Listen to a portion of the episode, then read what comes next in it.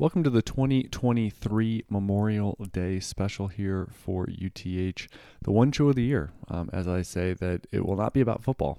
Uh, maybe football adjacent in a few moments, but this is about military service. Uh, this is about the fallen comrades and and fallen uh, heroes of of our country, and I, I just, uh, first off all, I had a great guest planned. Um, it was actually a coworker of mine, so this will be the first time going in under the hood of talking with someone on this show that had been uh, working with me for a number of years when I was in the Army uh, in Washington, D.C and we had a technical difficulty. Uh, I had a great show, and anyway, that did not make it to the the floor mat here of of publication. And so, hopefully, fingers crossed, we'll be able to get her on again. A really great conversation, a great chance to catch up with her. And so, um, I'm going to mention probably a few things that we discussed um, over that that that call, um, but also mix in a, a few of my own. And for those that are new, there's plenty of new listeners from 12 months ago. You may have missed last year's show. And frankly, it's been 12 months. I always kind of remind myself with my regularly scheduled content that it might feel like I have discussed something recently. And then you look back and it's like, well, that was 2021. So it's probably uh, definitely time to, to rehash and uh, and and re-edit and republish uh, content like that. And frankly, there's there's dynasty content you can put out almost every single month, and and that would be um, par for the course, if not uh, not often enough. You could almost talk about it all the time. And so for this Memorial Day show, um, a few topics that came up. First of all, is that uh, I was in the military for 12 years and I started doing uh, dynasty and fantasy content while I was still active duty for a few years, and ultimately uh, taking the leap of faith as well as a few other factors of just I think I need to find out if this this fantasy industry and and that being a full fledged career path for me uh, was going to need to work out. Um, so that's one thing that uh, spurred at 12 years into the active duty service for for me to exit and uh, and try this because I figured at um, even if I had retired at 20 years, I was going to need to figure that out. Um, now, uh, I was not someone that came from, let's say, you know, my, my, my father served in the Navy, but that was long before I was on the on the radius of, of joining the family. So I really did not have. Um, my, my, dad worked for the State Department uh, there in California, and so I had a little bit of uh, working for uh, the government or working for the state, the city, um, all that that kind of uh, that that kind of built in um, built in uh, things to your your career and, to your family. I had that a little bit. We moved around quite a bit when I was a, a kid, so that was very much like being in the military. Uh, it was, I think I moved 10 times in the first, uh, by the time I was 10 or 11 years old. And so that was very military like, um, but we didn't really, I would say, have a military presence in the family and and so that was something that for me it was new. Now I would say, and something that um, my my guest and co uh, coworker mentioned was it really her joining the military, and she came from a background where it was more about joining that organization and less about joining the military when she was a kid and kind of coming up to being 18 years old and joining was that it, it really did enhance and open up some avenues to talking about the military with family members and, and those that had previously served those that as you know they they end up not being uh, very open sometimes with talking about their service talking about their history talking about their past so that was a key aspect that that she discussed um, in our call, and again, try to get her on for for next year's show for sure. A lot of good information. The other thing that really struck me, and something that I hadn't thought about, was she had multiple people um, that she knew from active service. Lesser so myself, uh, just in terms of the time frame in which we served, and also the scope as we were in different segments of the organization. That she had multiple people that died, um, you know, during her time of service uh, that that she knew as fellow soldiers, and that was one thing that um, I think the camaraderie factor, the you know, the people that we interacted with in our active duty was just one that I mean I referenced that uh, for example um, we call them battle buddies you know but basically it's it's comrades and friends. Um, and I had someone that you randomly in basic training get put in alphabetical order uh, in your uh, in your training cycle. So you might have uh, I can't remember the exact number. It might be it was at least 75 people, maybe 100 plus people, um, and less than 200, I believe. But you're put in alphabetical order, and I just happened, you know, my my bunkmate, uh, high and low. I think I was on the bottom bunk, and he was on the top bunk, and his last name started with O, my last name started with P, and there we were. Um, and you could be off by one, and he could have been next door in, the next set, and I wouldn't have even been uh, interacting with him a ton at all. But we ended up interacting a lot during basic training, and frankly, I thought he was one of the few sane people that was in my in my group. And fortunately, we, we were able to spend a lot of time talking together, keeping each other sane, and getting through that process. Um, but that's an example of a very concentrated, and sometimes it's just for a few hours when you're on one one mission, and sometimes it's for a few weeks during a training thing. Uh, sometimes it's for years because they are integrally involved in your organization. But those types of relationships of, of that building, and that's one thing when I watch some of these uh, military movies, and again, I'm not a, a, huge buff in terms of military movies, but uh, when I watch some of those, you see the relationships forged, and that could be short term, it could be long term, but either way, it can vary in intensity to where it it becomes you know brothers. You know they, they use that term a lot.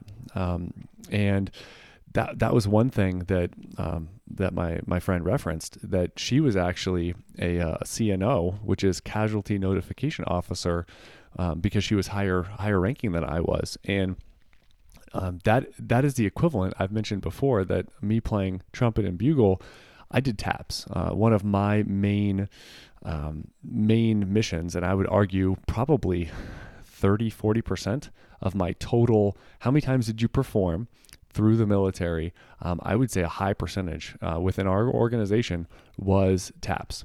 Um, it wasn't every day, it wasn't necessarily every week, but it was often and it was regular.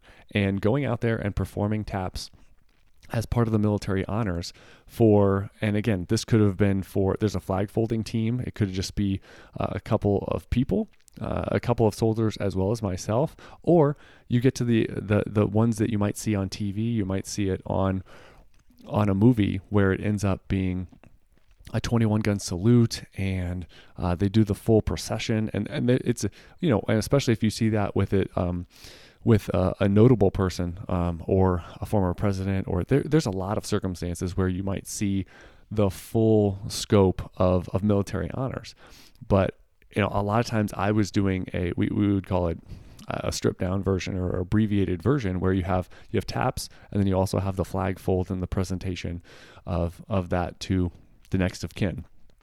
And so that was my main thing. She had mentioned though that when she did CNO, which that duty is basically you notify the the next of kin, you notify the family that their family member um, you know, has passed, and that is, I mean, she said she would when she was on duty uh, for an entire week.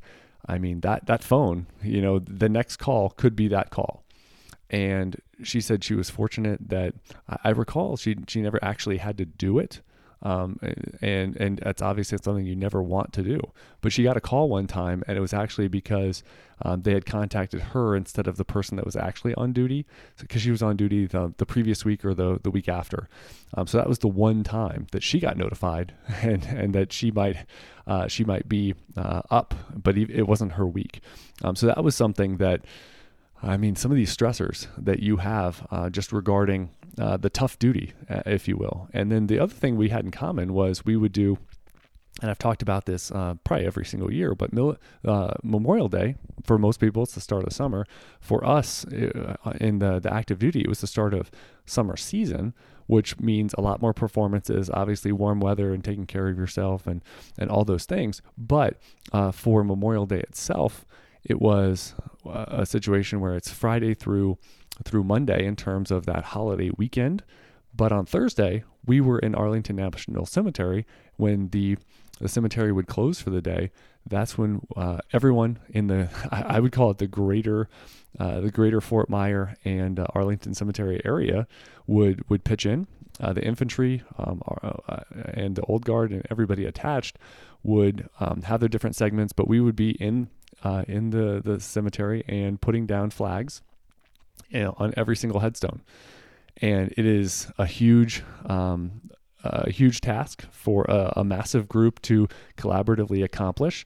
Uh, it was the end of a long day. It was the start of a weekend that I would remind folks that it's a holiday weekend for many, and you get an extra day off, and it's it's fun. It's it's barbecues. It's all that. But a lot of times for military, it is extra work. You know, we would put down all the flags. There is constant roving duty during the the weekend to make sure that every flag is still up. It could be windy conditions, it could be rainy conditions.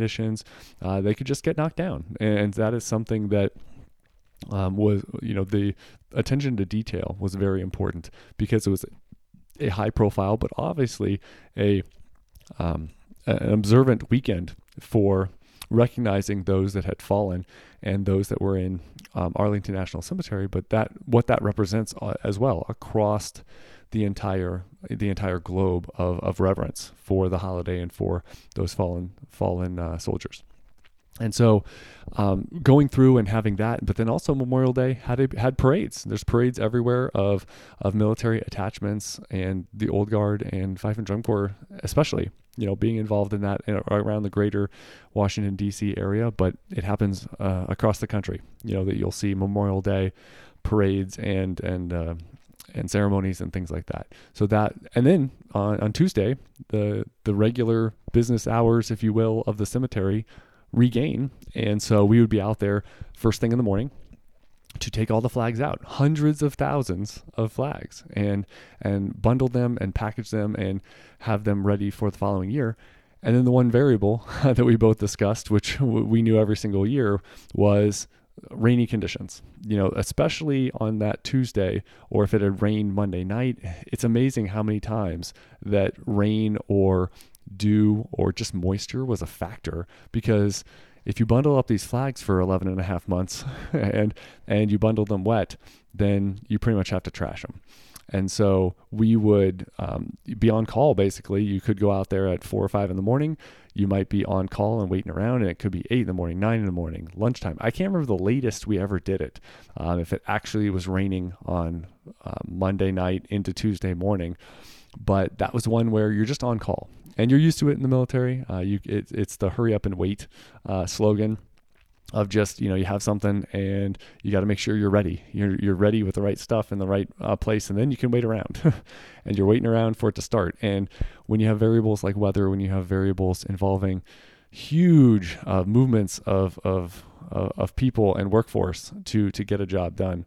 Um, that was just a, a microcosm of, of, of, some of the stuff that we had to do on uh, on the military uh, Memorial Day weekend uh, there in the greater Washington D.C. area.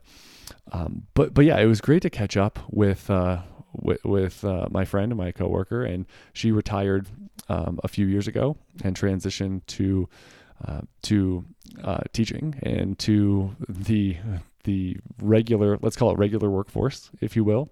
She has definitely a military family. Her spouse was was in the organization with with us, uh, for that whole course of time.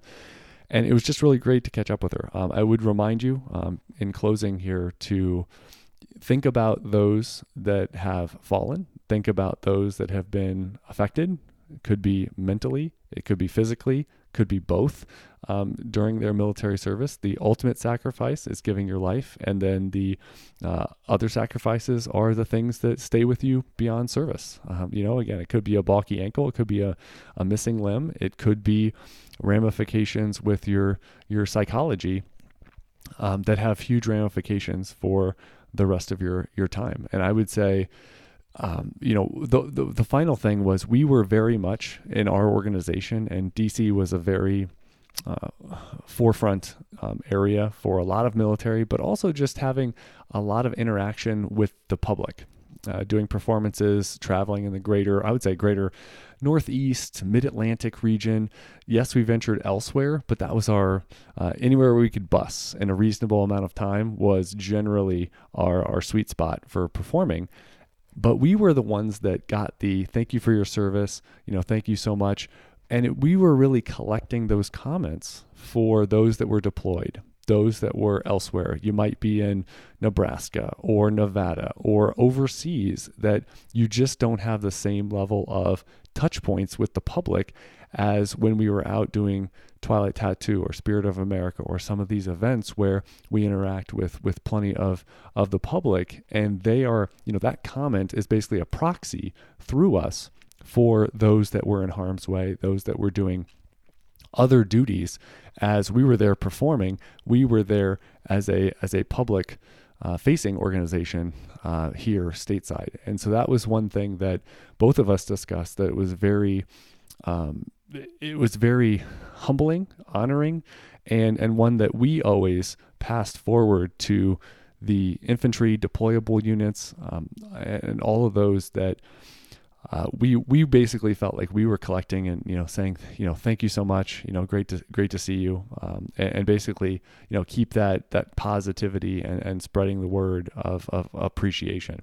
And so that's one of the big things that came out of the military service overall for me but also the years of of those public interactions that um, that I got more comfortable with as the years went along, and that's something that that really has helped me, you know, in terms of interacting with folks, whether it's um, subscribers or just in my in my day to day or or business life.